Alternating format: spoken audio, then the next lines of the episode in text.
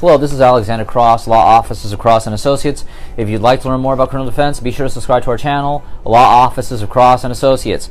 So we received an interesting inquiry here on our YouTube channel. This has to do with somebody who wants to know about the penalties for grand theft here in the state of California. Criminal attorney, Redwood City, accused of grand theft, Redwood City, arrested for a crime, Redwood City. Let's see here. Let's see here. In 2010, I was charged with a small theft in Nevada.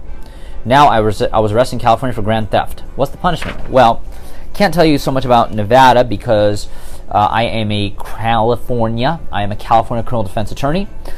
We do not handle cases in Nevada, but I can focus on the California aspect.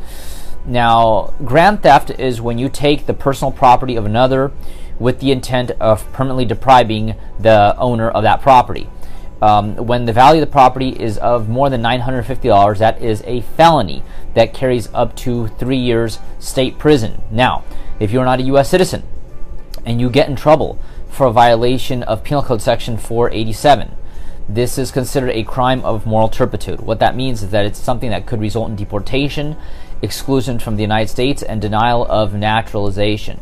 Now, sometimes, if you, let's say you go to a store, Target, Walmart, whatever, and let's say you're carrying an item and you put it in your pocket and you forget about it and you leave, well, then you didn't exactly have the intent to permanently deprive the owner of the property. That's why the cameras are really valuable in these situations, because let's say you're with a baby or something, and then the baby's in the carriage, in the stroller, and starts crying, and then without paying attention, you put the item, the iPhone or whatever, in the stroller, and then try to calm down the baby, and you're stressed out and you leave.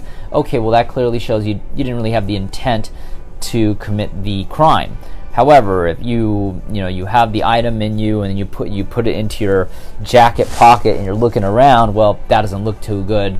That shows that you have the intent to permanently deprive the owner at the time that you took the item. So that's essentially it. Up to 3 years state prison. Be sure not to commit this offense because it is a felony.